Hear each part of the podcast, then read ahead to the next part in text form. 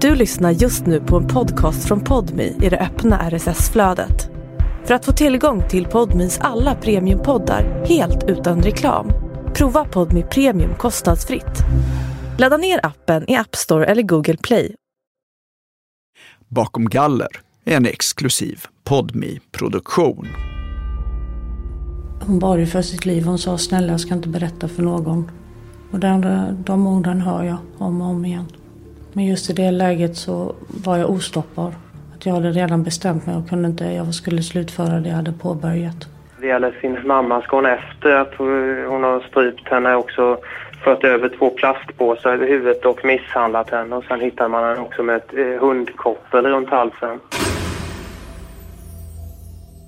Du lyssnar på podden Bakom galler, en exklusiv podmi-produktion där Eva-Lisa Wallin och jag, Hanna Engberg, träffar människor som sitter i fängelse. De vi möter har begått det värsta brottet, tagit livet av en annan människa. Hur hamnar man där och finns det en väg tillbaka? I dagens avsnitt träffar vi dubbelmördaren Martina Kvällstad som för första gången berättar om ett livslångt missbruk, om att inte se månen på två år och vad hon saknar mest hos sin mamma, mamman som hon själv har mördat. Vi vill varna för starkt innehåll. Mitt namn är Martina Kvällstad, jag kallas Tina. Jag eh, är en småländsk tjej som sitter på ett livstidsstraff på Hinseberg. Och det är där vi är nu? Ja, här är vi nu i ett besöksrum. I februari 2010 hittas en kvinna död i sin lägenhet i småländska Värnamo. I bostaden finns också offrets dotter, Martina Kvällstad. Två månader tidigare har en kvinnlig bekant till de båda hittats mördad i sitt hem på liknande sätt. Inom loppet av två månader stryper hon dem båda och försöker sedan maskera morden som självmord. Vid tiden för morden var hon missbrukare sedan många år och hade tidigare dömts för bland annat narkotikabrott, stöld och våld mot tjänsteman. Ja, utanför den här bostaden där den här kvinnan ska ha blivit mördad så har polisen eh, spärrat av med sina blåvita band och det låg också tidigare lite rosor utanför dörren och den gula avspärrningsskylten på dörren. När vi träffar Martina Kvällstad är hon inne på sitt nionde år på anstalt och har genomgått en tolvstegsbehandling och ett program mot kriminellt beteende. Hon förnekade morden under rättegången men har sedan några år erkänt att hon ströp sin mamma och en bekant till döds. För bakom galler berättar Martina Kvällstad nu för första gången om hur mordet på mamman gick till. Om hur hon bad för sitt liv och om vad som fick Martina att till slut ta på sig skulden för dåden. Det är väl två händelser som jag tänker på då. Första är efter att jag hade varit här i två år tror jag så sitter jag i allrummet tillsammans med en annan kvinna, en annan livstidare. Som pratade om sitt brott. Hon minns inte mycket men hon pratade om det lilla hon minns. Sen så blev det tyst en stund och så säger hon, ja fan Tina vad fan har vi gjort? Ja vad fan har vi gjort? säger jag då. Det var mitt första medgivande överhuvudtaget. Där hände någonting. Sen så också när jag var uppe på slottet så hade jag enskilda samtal också mycket med eh, den här terapeuten som var där. Och eh, jag kom fram till att jag har ju fortfarande så mycket ilska mot min mamma.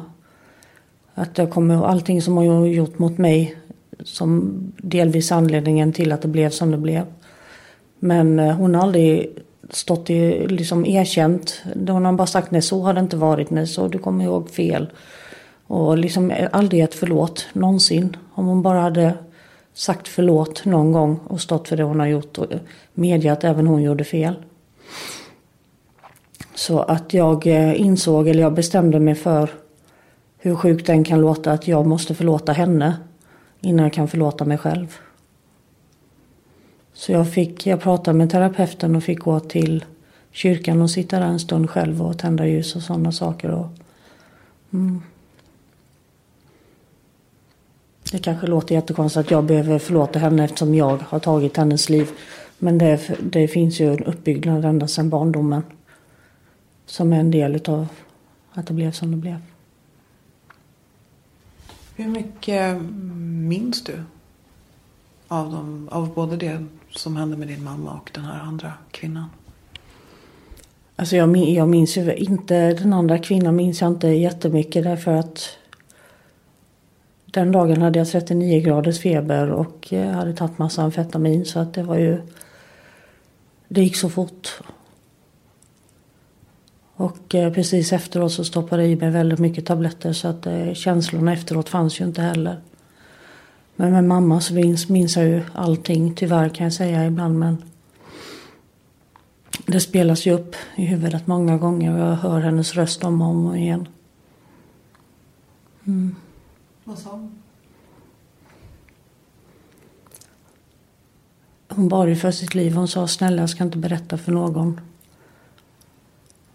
Och den, de orden hör jag om och om igen. Men just i det läget så var jag ostoppbar. Att jag hade redan bestämt mig och kunde inte, jag skulle slutföra det jag hade påbörjat. Vad, vad bråkade ni om? Eller vad hade liksom... Vad hade hänt tidigare? Vi hade tjafsat dagen innan och då hade hon varit sådär, hon hade druckit och var så fruktansvärt elak igen. Hon blir fruktansvärt elak och säger jag önskar att du aldrig föddes och sådana grejer. Hittar verkligen en summa punkter och det. Och eh, sen detta var på natten eller tidigt på morgonen och vi började bråka igen och eh, då skrek hon. För jag hade berättat för henne vad jag hade gjort med Hon visste om det. Så hon skrek till mig att hon skulle sätta dit mig för det. Och sen att hon, skulle, att hon hade lejt någon som skulle döda min pojkvän och att hon skulle skjuta min hund. Så då slog det över för mig. Det var droppen. Och jag var påtänd också. Det är ju det liksom, alltså jag älskade min mamma väldigt mycket. Vi var väldigt tajta i mångt och mycket sen men vi hade ju en fruktansvärt ohälsosam relation. Vi var ju i missbruk båda två. Och eh, jag älskade henne så väldigt mycket och hade jag inte älskat henne så mycket så hade jag nog inte hatat henne så mycket också. Det blev både kärlek och hat. När Martina Kvällstad först anlände till anstalten pratade hon högt och gärna om att hon var oskyldig. Hon hade blivit orättvist behandlad och skulle få resning enligt henne själv. Hon vägrade att acceptera det livstidsstraff som hon fått. Men med hjälp av terapi började hon steg för steg att ändra sin inställning och ser idag helt annorlunda på de brott hon har begått. Jag började pö om pö liksom att prata med, framförallt prata med en terapeut och så var det en på avdelningen. Att där liksom sakta men säkert börja erkänna att ja, jag har gjort det. Och det är ju en viktig del att ta ansvar för sitt brott. Sen när jag var uppe på tolvstegsbehandlingen så fanns det en fantastisk terapeut där som hjälpte mig jättemycket, alltså, som fick mig att öppna upp. Och även den gruppen som vi hade kände jag jättestort förtroende för. Vi var väldigt nära varandra. Så jag började ju prata mer och mer öppet om det. Och eh, hur jag ser på det, så det är fruktansvärt. Jag kan... På många, jag är medveten om att jag har gjort det, men alltså på många sätt och vis så känns det fortfarande overkligt.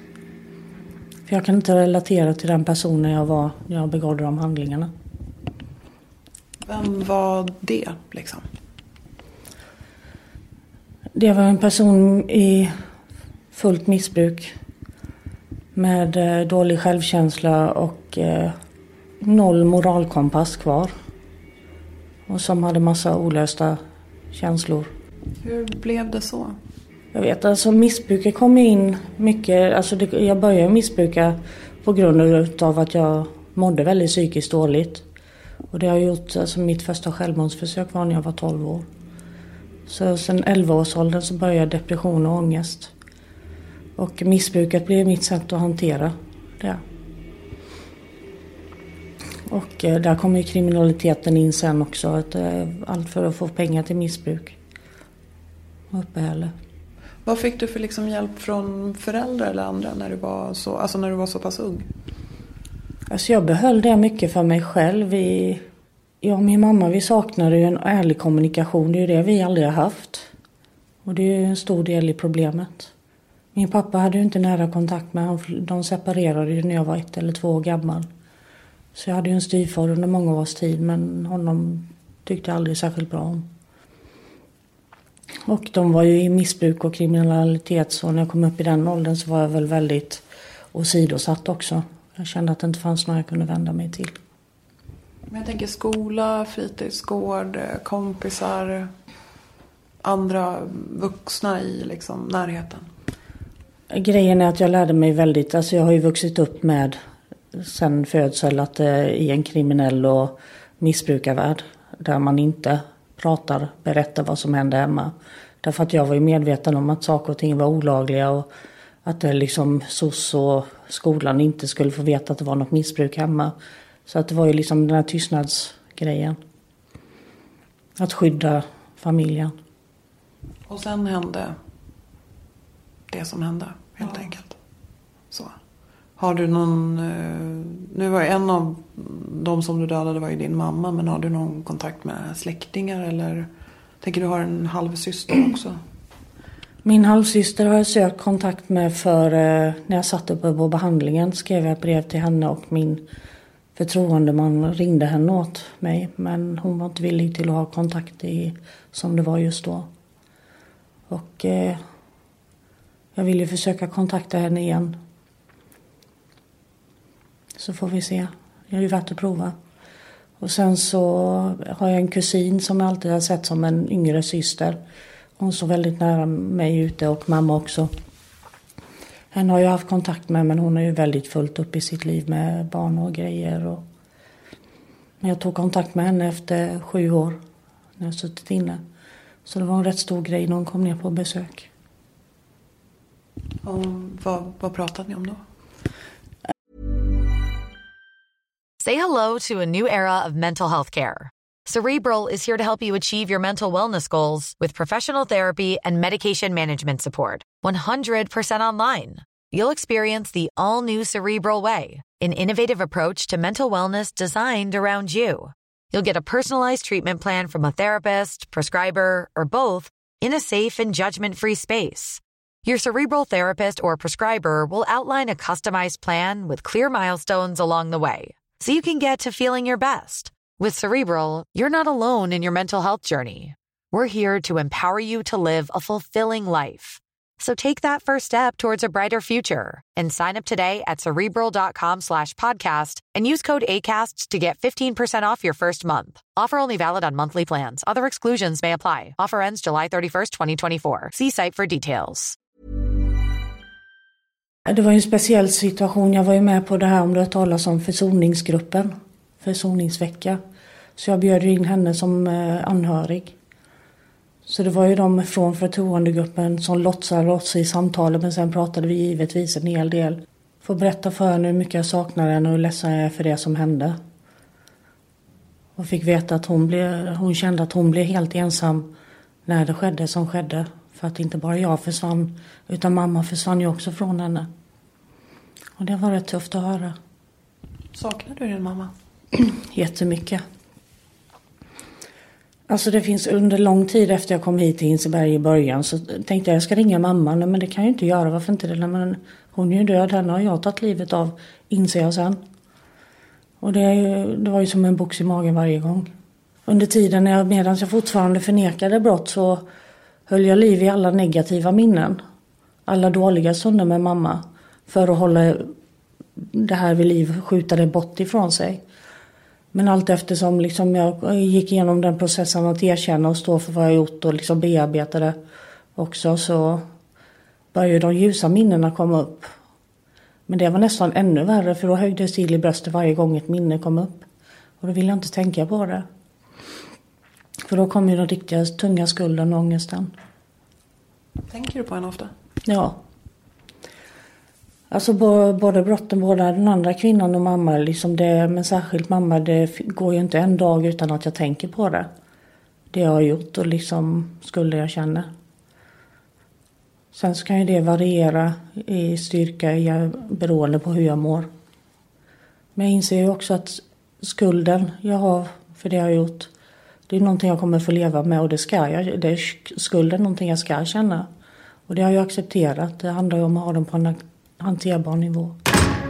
94 procent av alla intagna på Sveriges anstalter är män enligt kriminalvården.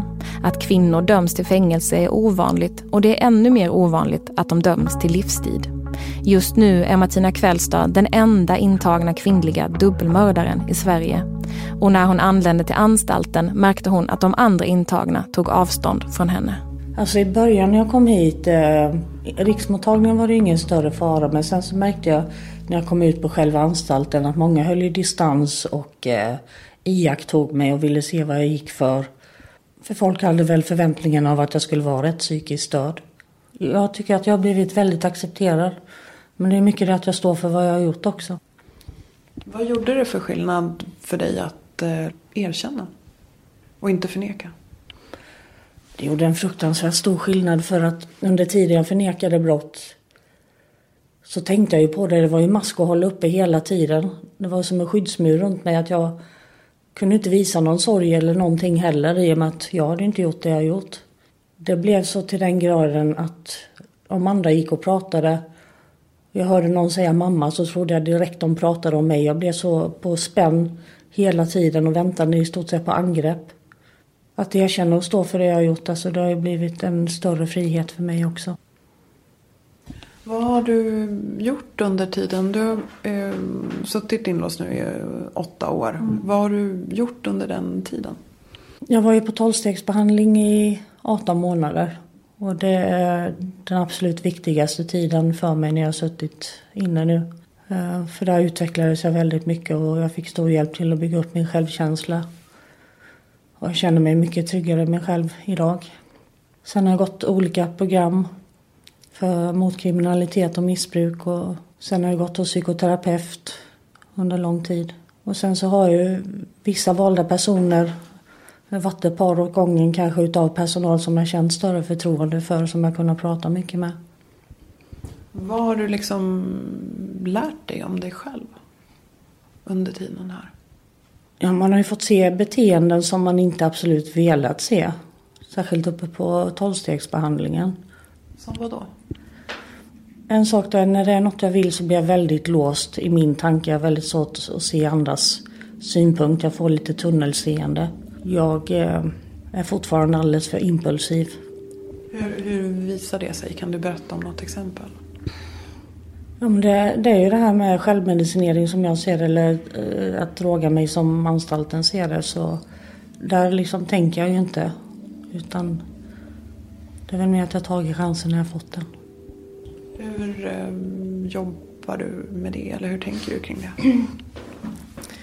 Jag har ju nyligen gått ett program eh, som heter PRIS, från med mot missbruk, som faktiskt är riktigt bra. Så jag har lärt mig olika tekniker. Men ibland håller ju inte det hela vägen ut. Alltså det är jobbigt när jag har gått med sån eh, kronisk smärta hela tiden. Det blir jättepåfrestande både på humöret och det går ut över allting. I början så kan jag erkänna att då hade jag tillsammans med en annan planering på att rymma helt enkelt. Men jag har lagt ner de tankarna för att nu känns det som att jag har begått de brott jag har gjort och det är fruktansvärda saker jag har gjort och konsekvensen utav det är ett livstidsstraff. Den konsekvensen tar jag. Jag sitter av min tid för att gottgöra åtminstone med min tid för det jag har gjort. Men på många sätt så ser jag att jag vill ju även när jag kommer ut så vill jag gottgöra mamma först och främst. Hennes minne i alla fall och hitta ett bra liv. Det tror jag är det bästa sättet att gottgöra henne. Du har ju suttit på de två liksom, anstalter med högst säkerhetsklass mm. för kvinnor. Hur skulle en rymning ha gått till? Ja, Hur såg dina planer ut? Liksom? Ja, en framtida permission. Ja. Bara sticka? Ja. Jag behöver poängtera ifall kriminalvården hör detta att det här är gamla planer. Och jag är inte klassad som, jag är låg risk på rymningsbenägen ändå så att de ser inte det. Så, ja. när, när vände det? Var det i samband med att du liksom erkände för dig själv ja, också? Ja. ja men det är viktigt alltså för att jag kan, ju, jag kan vara rätt gnällig eh, med hur vi behandlas här inne och regler och sådana saker som är ibland helt sjuka. Och jag stångar mig blodig ibland. Men ändå så liksom jag gnäller ju inte om att jag har fått det straff jag har fått. För att det, det, är, det ser jag att det är det enda rätta straffet för det jag har gjort. Det är så det är och det är så det ska vara.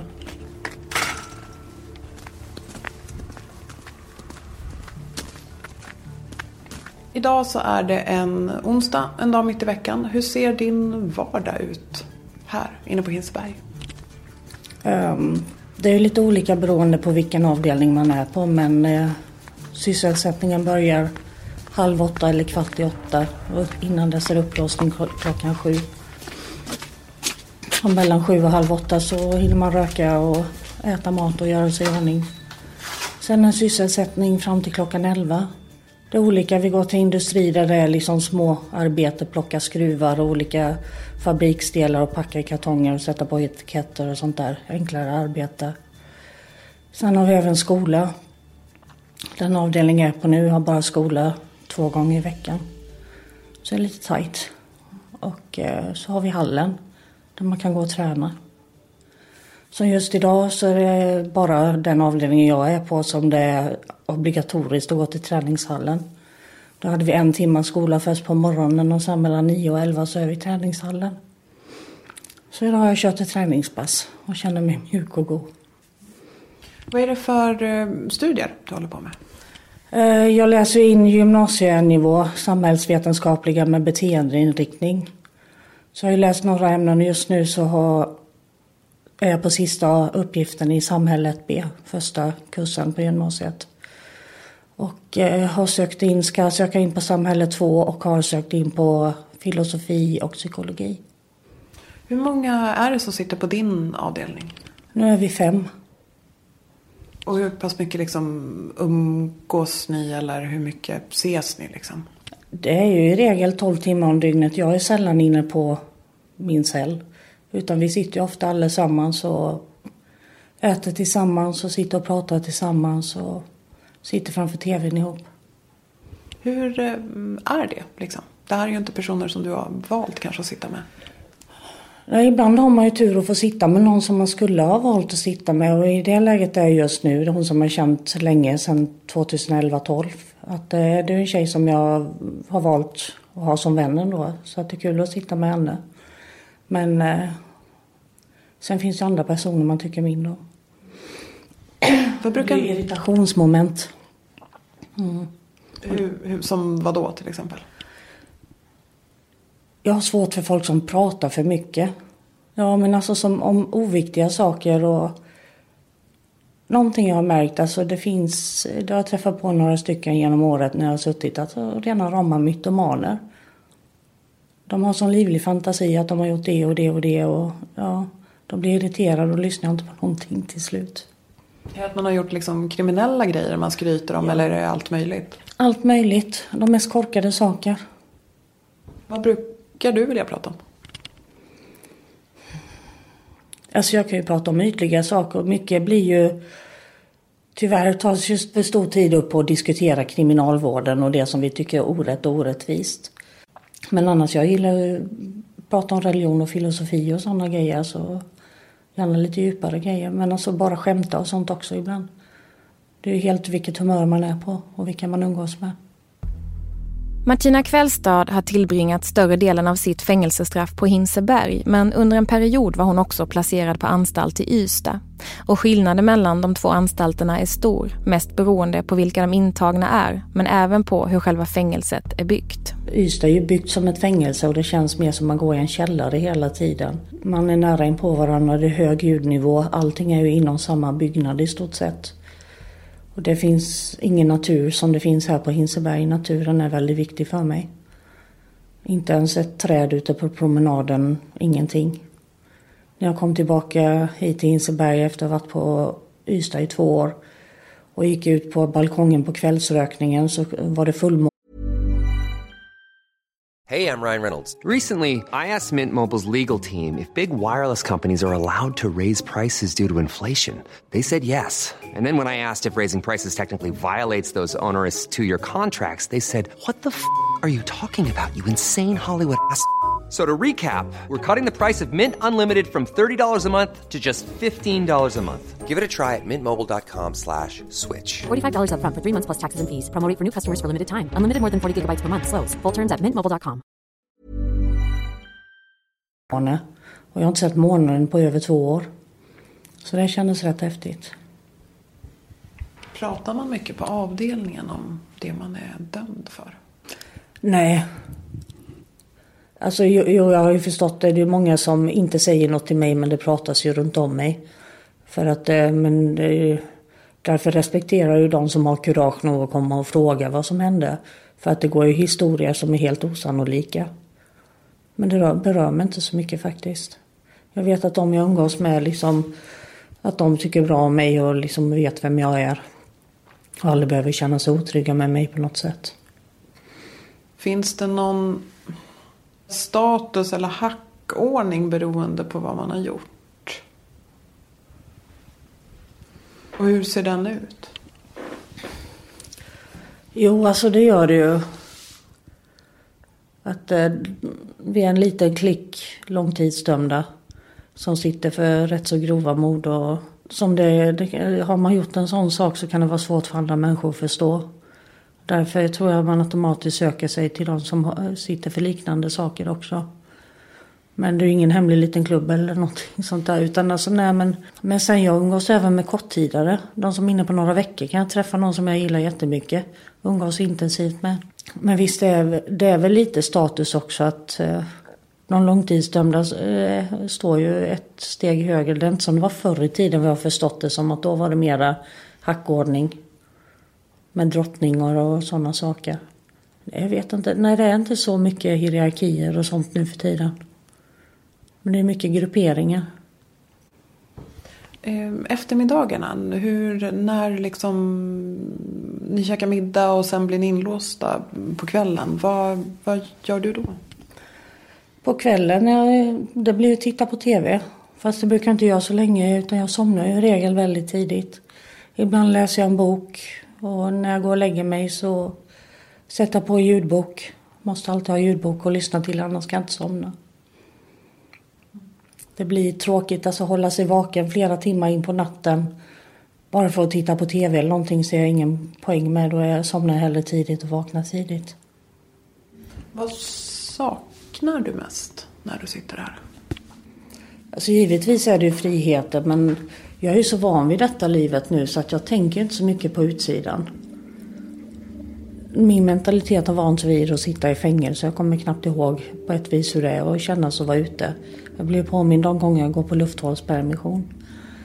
Men jag saknar hundar, jag saknar närhet och intimitet med min pojkvän. Jag saknar att kunna välja. Välja vad då? Välja vad jag vill göra med min egen tid. Göra någonting som jag har valt att...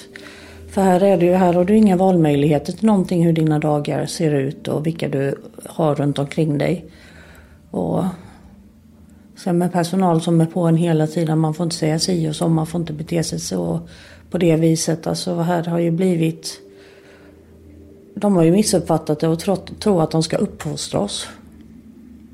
Vi är dömda till frihetsberövelse, inte till att ändra våra personligheter. Vad kan det vara för, alltså, vad kan det vara för grejer som, de, som man får anmärkning på? Ja, det kan ju vara att säga en olämplig sak även om man eh, säger det på skämt. Det kan vara att eh, Ja, till exempel för länge sedan så klippte jag en t-shirt för att jag ville ha den på ett visst sätt. Det får man ju rapporter i skadegörelse det också. Och jag har blivit väldigt förbannad. Jag blev ju riktigt förbannad och åkte ner på isolering nu för några månader sedan för att eh, jag hade väldigt ont i nacken och huvudet eh, en dag och eh, sa att jag är sjuk, jag vill gå ner på dagsjuka. Man får gå ner i källaren så är det två rum där nere som man får ligga i när man är sjuk. Finns säng och toalett och så ingen TV eller någonting. Men det fick jag inte utan jag skulle tvingas gå med ner till jobbet i alla fall och så om jag inte kan jobba bara sitta där liksom. Men det ja, sådana där tvångssaker som inte finns någon logik bakom. När kände du dig senast fri?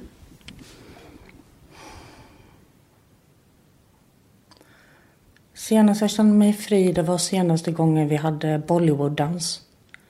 Det kom hit en yogalärare och Bollywood-instruktör. Så vi hade en timmes dans och just dansen älskar jag liksom för att, ja, då känner jag mig fri. Vad var din senaste permission och vad gjorde du då? Eh, min senaste permission, lufthål, var 2017. Det var när jag var nere i Ystad. Då passade jag på, jag har ju tre personal med mig då. och gå och handla lite. Var inne på Åhléns och handla lite hygienartiklar. Någon bättre mascara och lite sådana grejer som man vill ha. Och eh, köpte träningsskor. Var och käkade en pizza. Och sen eh, åkte jag till Saltsjöbaden. Alltså småbåtshamnen och bara satt där och åt glass. Det var ju bara tre timmar så man hinner inte så mycket. Det har skett en del incidenter under Martina Kvällstads tid på anstalten Hinseberg. Sommaren 2018 testas hon positivt för amfetamin, en drog som hon har använt i många år. Enligt henne själv tar hon amfetamin eftersom hennes mediciner mot verk och psykiska problem har bytts ut och att de nya inte längre fungerar. Det är ju där min, eh, majoriteten av min misskötsamhet ligger. Det är mycket för att den medicinering jag hade när jag kom till Hinseberg tog man bort. Och liksom för varje medicin man tog bort så ersatte man, har det att ersätta den typ med tre andra. Så jag äter mycket mediciner idag än vad jag gjorde när jag kom. Och ingenting har funkat tillräckligt. Plus att jag har eh, kraftig smärta i nacken som jag har utrett nu hos smärtkliniken. Det har ju varit verk och psykiskt dåligt mående så att för mig så har det varit självmedicinering. Under några år där så hade jag ju ADHD-medicinering själv. Utskrivet utav läkare här på Hinseberg. Men eh, det tog man bort när jag kom ner till Ystad eftersom man gjorde en fullskalig neuropsykiatrisk utredning där. Och den läkaren bedömde att jag inte hade ADHD så hon tog bort mediciner och efter det har saker och ting varit jobbigt. När grät du senast? Det gör jag inte ofta. Men det var, en gång var jag så arg, det var, kan det ha varit i våras. Jag var så arg över en sak så att jag storkört i en halvtimme. Av ilska. Vad var du var arg över? Jag började bråka med en personal. Jag försökte adressera henne för hennes beteende. Att det liksom inte är okej. Men då så tyckte hon att jag skulle hålla truten, vilket hon sa till mig. Och då blev jag rätt så arg. Eh, nu är jag här på besök en, en onsdag eftermiddag. Hur vanligt är det att du har besök? Jag har ju en vän, min förtroendeman kommer och besöker mig varannan var tredje vecka. Så att det är ju regelbundet i alla fall. Och det är skönt att liksom spendera några timmar med någon man har valt att umgås med. Och det är väldigt skönt också för hon har ju ingen egen erfarenhet av kriminalitet eller missbruk. Men hon dömer ju inte. Men alltså man sitter och pratar om andra saker än man lätt kan göra när man sitter i fängelse. Mm. Vad har du för andra kontakter med folk utanför? Min svärmor, eller mina svärföräldrar. Svärmor ringer ju i alla fall en gång i veckan. Och min pojkvän. Och sen så är det ett par, tre stycken som jag har suttit med som är ute som jag håller kontakten med. Vad var det senaste brevet du fick? Eller det senaste du skrev? Det senaste brevet jag fick eh, är från en väninna som jag eh, satt tillsammans med ett år uppe på behandlingen på slottet. Vi har ju nära kontakt och jag ser henne som, ja det är en av dem jag ser som familj. En helt underbar människa. Och det sista brevet jag skrev var nog till min pojkvän. Skriver du ofta till honom? Ja, oftare än han skriver till mig tyvärr. Men eh, nej, inte jätteofta. Men jag brukar skriva rätt långa brev när jag skriver till honom. Men gamla vänner eller kompisar i missbruket har jag ingen kontakt med. De riktiga vänner man hade före det, de har ju knarkat bort. Vad tänker du kring det? Att det gick så här för dig? Jag vet inte, både ja och nej. För att eh, jag ser mig inte, ibland kan jag se mig själv lite som ett offer och vad hemskt och allting. Men samtidigt så har det varit, eh, det har varit min överlevnadsstrategi. För att jag mådde så dåligt innan jag började med drogerna med depressioner och ångest. Att eh, hade inte jag börjat droga så hade jag tagit livet av mig. Så det blev mitt sätt att överleva så att missbruket var egentligen sekundärt. Men eh, efter ett tag så blev det ju det primära istället. Vad tror du på? Jag tror ju på en högre makt. Jag, eh, jag ber morgon och kväll.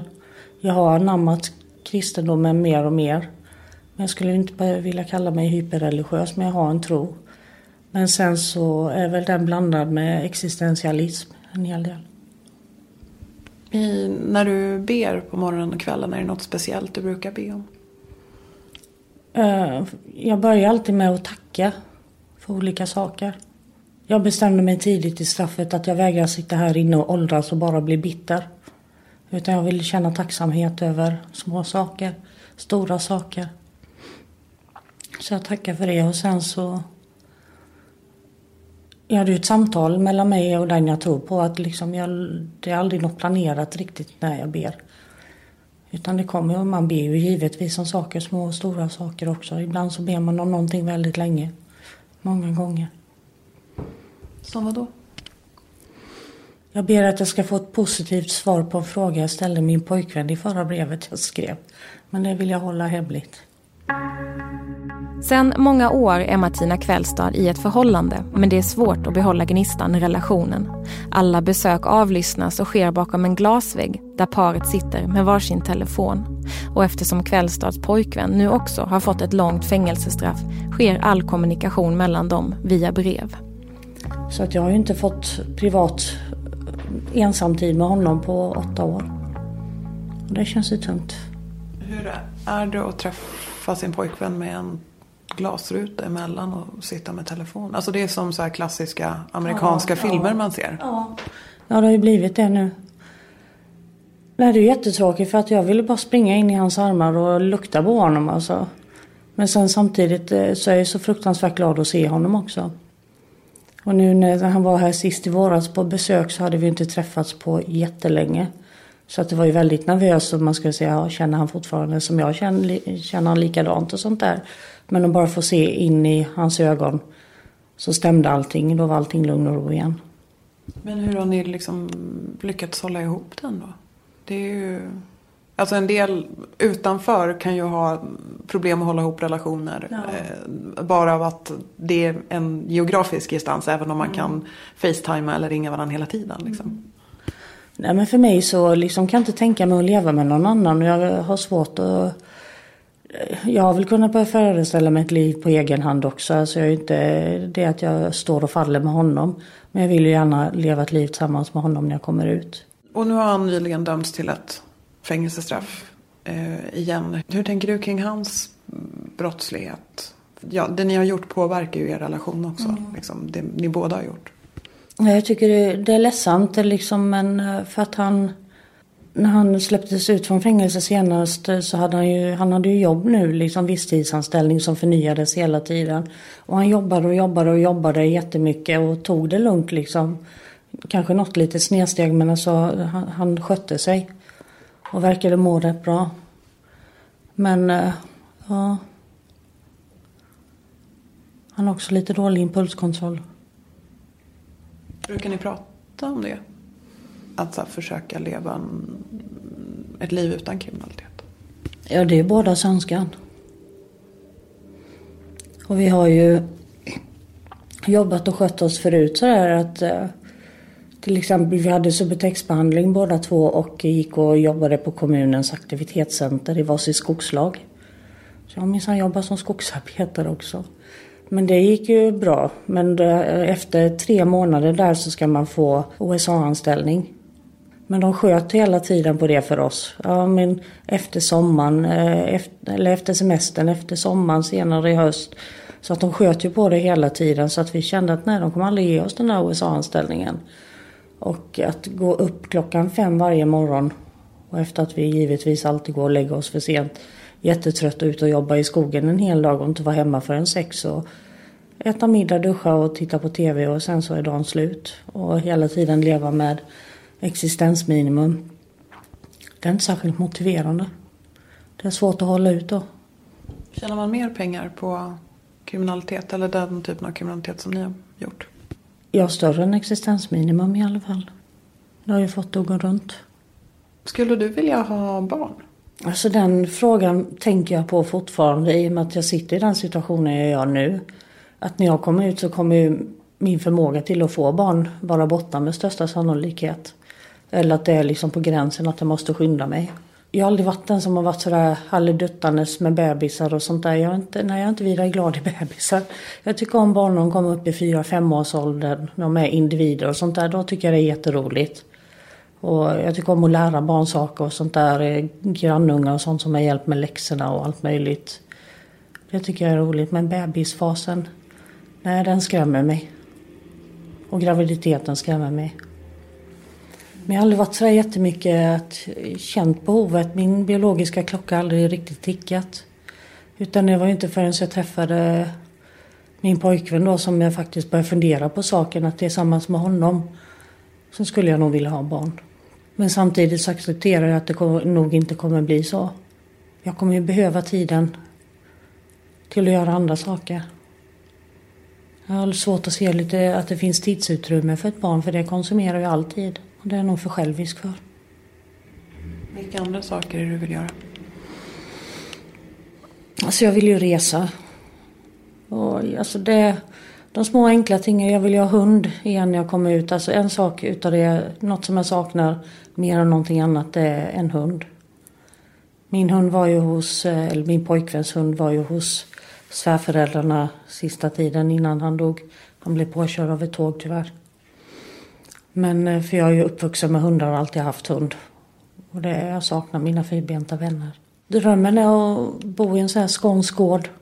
Nere i Skåne någonstans. Ha ett par hundar, en katt. Och ja, träna på fritiden. Gå och sjunga i kör. Hitta på lite allt möjligt. Vara ute mycket i naturen, plocka svamp och Martina Kvällstad har en plan inför framtiden. En plan hon fick under sin tolvstegsbehandling på Hinseberg. Under behandlingen blev Kvällstad inspirerad av sin drogterapeut som själv hade kriminellt beteende och droger i sitt förflutna. Terapeuten valde sent i livet att utbilda sig för att hjälpa andra att bli av med sitt missbruk. Och att hjälpa andra, det är något som Kvällstad själv drömmer om att göra i framtiden. Jag ser att få jobba med missbruk, eller mot missbruk rättare sagt, skulle hjälpa mig i mitt tillfrisknande och samtidigt som jag tror att jag har kapaciteten till att hjälpa andra också. Det målet, så just nu läser jag in samhällsvetenskapliga programmet. Och eh, den dagen jag kommer ut så blir det utbilda mig till behandlingspedagog. Och sen blir det fortbildning till drogterapeut. Men jag var så stark i det målet när jag var uppe på slottet. Sen så när Hinseberg beslutade att skicka ner mig till Ystad efter det för de ville att jag skulle ha miljöombyte efter fem år på anstalten. Så när jag kom ner dit så rasade allting för mig. Sen dess har det ju varit liksom fram och tillbaka med skötsamhet och misskötsamhet. Så jag har väl tappat lite tro i min egen kapacitet på att faktiskt förverkliga det målet jag har. Det, det är lite efter dagsformen men jag håller fast vid planen i alla fall och studerar det jag ska. Om två år kommer du kunna ansöka om tids bestämt straff. Har du, tänker du mycket på det? Ja, jag gör ju det nu när det börjar närma sig. Jag försöker tänka på att hålla god skötsamhet nu när det liksom, i och med att det börjar närma sig. För att de kan ju se bättre på saken om jag åren innan jag ansöker om tidsbestämt har en god skötsamhet. Men eh, jag har ju en förmåga till att ställa till det för mig själv ibland. Men planen är att sköta mig så bra som möjligt, fokusera på mina studier och hålla mig till rätt slags människor. Men sen så vet jag ju det att ansöka om tidsbestämt så har jag fattat det som att till 99 procent så är det alltid ett nej första gången man söker. Men den där 1 procenten av hopp, den kommer göra att man blir rätt nedslagen när man får det där nejet. Sen så är det bara att vänta ytterligare två år till man kan söka igen och då kanske är bättre chans. Men när jag ansöker om tidsbestämt och det blir avslag så får jag åtminstone veta vilka bitar jag måste jobba med för att kunna få tidsbestämt. Och det ser jag ju som positivt för att då kan jag liksom åtgärda det som behövs. Vad tror du själv att det kommer vara? Ja, först och främst så är det ju liksom varningar för, undvika varningar för eh, positiva urinprov och vägran att lämna urinprov. Det har ju varit följeslagaren tyvärr. Är du någon gång rädd att det ska bli liksom likadant igen? Att du ska ja, men, börja missbruka när du kommer ut och att det ska hända liknande saker? En del av mig är ju rädd för det liksom. Alltså för att det ju, jag fattar ju själv vilka saker jag varit kapabel till och under fel förutsättningar om inte jag är vaksam och börjar missbruka igen, särskilt med amfetaminet som får mig att jag blir en råpsykopat när jag tar amfetamin alltså. när man väl har gått över gränsen en gång så är det mycket lättare till hands att göra det igen. Men alltså jag, det är ju det sista jag vill. Jag vill aldrig någonsin skada en annan människa igen. Och med rätt nätverk och eh, om jag jobbar och bygger upp någonting bra och ser till att jag har en bra grund att stå på när jag kommer ut så händer det inte igen. Men framförallt finns ju inte denna ilskan i mig kvar som jag hade förut. Jag var så arg och bitter. Den är borta. Jag har inte den drivkraften längre. Ett stort beslut jag tog uppe på tolvstegsbehandlingen också. Jag insåg ju att vad fan, jag har ljugit hela mitt liv. Om allt möjligt. Om någon ringer mig och frågar var är du någonstans och är på Konsum så säger jag jag är på ICA. Alltså missbruket säger så mycket lögner. Man ska hålla hemligt så mycket. Och sen på, i relationer och sånt där har jag inte varit ärlig mycket heller. Och jag har skadat människor runt om mig på så vis och mycket skadat mig själv också. Jag bestämde mig för att sluta ljuga. Jag är mer ärlig med mina känslor och mina intentioner. Mm. Det är rätt viktigt för mig för att det sägs ju att man aldrig är sjukare än sin lögn. Och eh, att gå med lögner skapar ångest i mig. Och den ena lögnen föder ju den andra.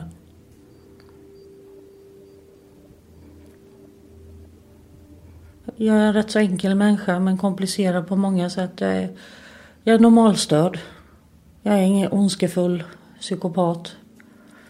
Jag har empatistörningar men jag har fått en Asperger-diagnos så det har ju sin förklaring.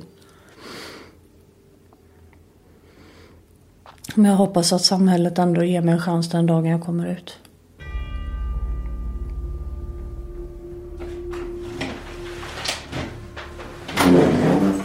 Hallå där Hej! Hej! Hej!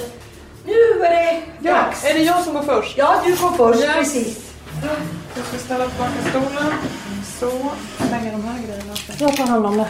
Okej. Ja. Yes. Vi kommer snart Tina.